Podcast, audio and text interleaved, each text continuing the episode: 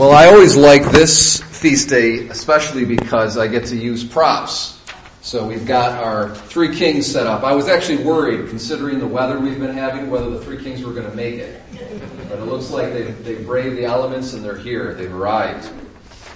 So, um, in general, the, the idea of the Feast of the Epiphany is that this is Christ coming not just for the Jewish people, but for all the nations. Okay, so right from his birth, we see that purpose of his being fulfilled in, rep- in a representative manner in the three uh, uh, magi.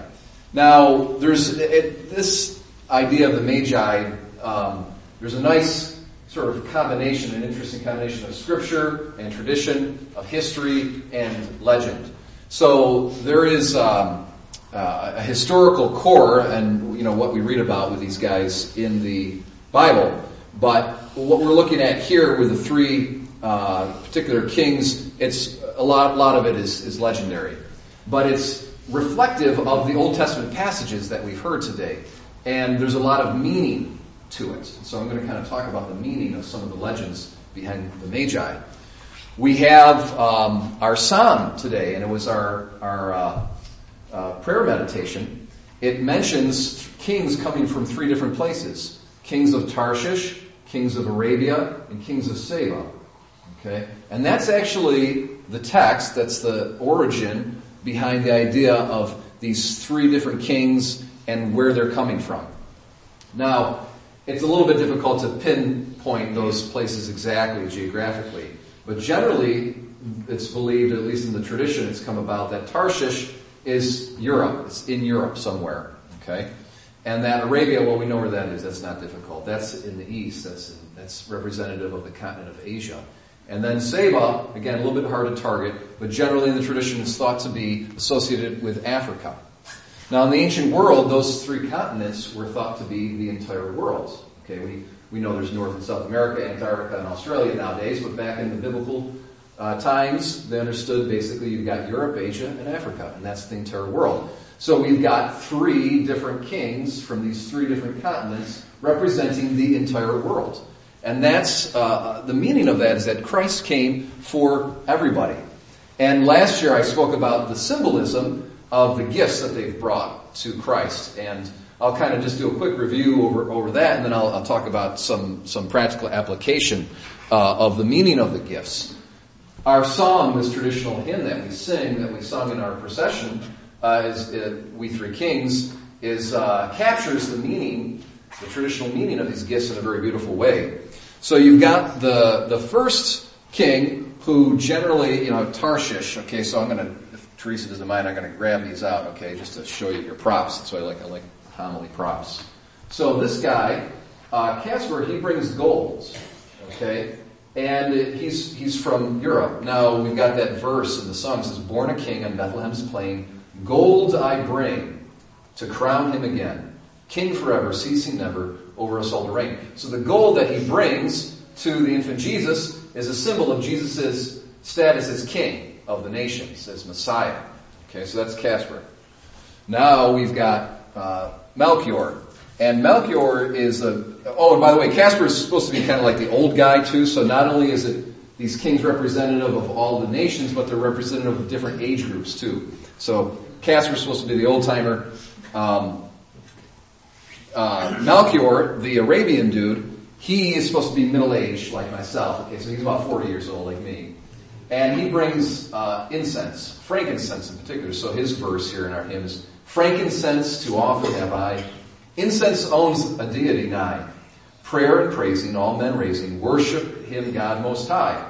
So incense owns a deity nigh, meaning incense signifies or has to do with the fact that God is near to us. So understanding that Jesus is King of the nations, represented by the gold, but also the incense signifies that Jesus is God Almighty come into our midst. Okay, and then finally we've got our African gentleman here by the name of, uh, let's see here, what's his name now? His name is Balthazar. Okay. So he says, Myrrh is mine, its bitter perfume breathes a life of gathering gloom. sorrowing, sighing, bleeding, dying, sealed in the stone cold tomb. And so myrrh is what you prepare uh, someone someone's body with to be buried. And this is what was used with Christ's body in his burial after his crucifixion. So it signifies Christ's uh, death on the cross, and also the fact that uh, for him to die, he's got for he's got to be human. Okay, it implies that he's human. So we've got Christ's kingship, his deity, and his humanity, and his suffering and death and crucifixion and sacrifice, all wrapped up in, in the symbolism of these gifts, very in a very beautiful manner. Now, as far as the practical application, what are these gifts? How do they speak to us as Christians? As how we need to live our lives, and how do the three kings in general and all the symbolism around them speak to us as to how we should be living our lives as Christians?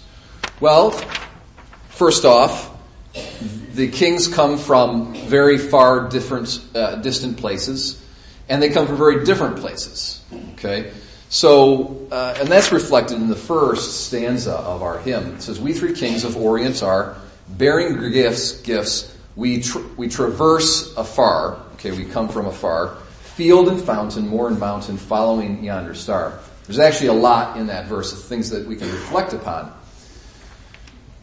I think people who are uh, faithful, mass attending Catholics, um, who live good lives, generally good lives, can be can be tempted to, not necessarily they do, but they can be tempted to maybe look at others who are seem to be kind of far away from God, they can kind of look down upon it. Okay, we can be tempted. I can be tempted to, to look at someone who is, uh, by all appearances, far from God because they don't bother to attend any kind of religious service or whatnot, and they live their lives maybe in a way that's not exactly in conformity with the gospel. And uh, there's a kind of be a temptation to kind of say, well, look, you know, the, those sinners, those bad people, you know, they, they, you know, and you kind of despise them and you look down upon them. But what we learn about the, uh, the, the desire of Christ when he comes on Epiphany is that he comes for those who are far away. Okay, he comes not just for the near, for those who are religiously observant, but he comes also for those who are far away. Of course, he calls them near so that they would change and repent. But in any event, he comes for all people, those who are far as well as those who are near to him and near to God. And then also the diversity that we have. We've got all these different ages, right? Casper is supposed to be the old timer. He's at 60. Okay, I don't know if that's so old, but anyways, that's the tradition. Okay, well, you know, Melchior is uh, a middle-aged guy, and then Balthazar is the young dude. Okay, so we've got all the different uh, age groups represented as well. And uh, that teaches us that as Christians, we need to be open and accepting for all different people, all different ages, okay? And uh, with the kids today at uh, St. John's, I'm going to do kind of a homily for just the kids. And uh, one of the things I'm going to say to them is, okay, so are we better than people from Africa? Hopefully the kids say, no, no, no, no, we're all, God loves us all. Hopefully they they give the Christian response. I'll have to correct them if they, if they say, yeah, we're a lot better than people from Africa. and then I'm going to ask them, well, okay, now are we better than people from China? No, no, no, no. What about, are we better than people from lions? That's going to be a real challenging one, okay? So hopefully we can get them to say, no, I guess not. We're not better than people from Lions. Okay. So the idea here of all this kind of diversity is that we need to accept all the differences that Christ came to recognize and call into the unity of his church. And then finally, again, going back to the first stanza of our beautiful hymn, says, We three kings of Orient are, bearing gifts we traverse afar, field and fountain, moor and mountain, following yonder star. Now, they came from afar and they put a lot of effort into their journey, put a ton of effort into that. So, putting aside all legend, putting aside all humor, uh, the, the Magi really did come from a, a, long distance to see the Christ child. And uh, they had to leave behind their comfort zones, their conveniences, and they had to make a real effort and make sacrifices to come to see the Christ child. And that's represented in the myrrh. That represents sacrifice. So we see that as disciples of Christ, when He calls us to Him, oftentimes, or at least sometimes, we've got to make an effort and we've got to face things that would be maybe inconvenient for us, something that goes against the grain of our natural inclinations, our desire for ease or comfort or whatnot. So following Christ is not necessarily easy or convenient. And this also we learn uh, when we meditate upon the lives of the of the Magi and upon the feast of the Epiphany.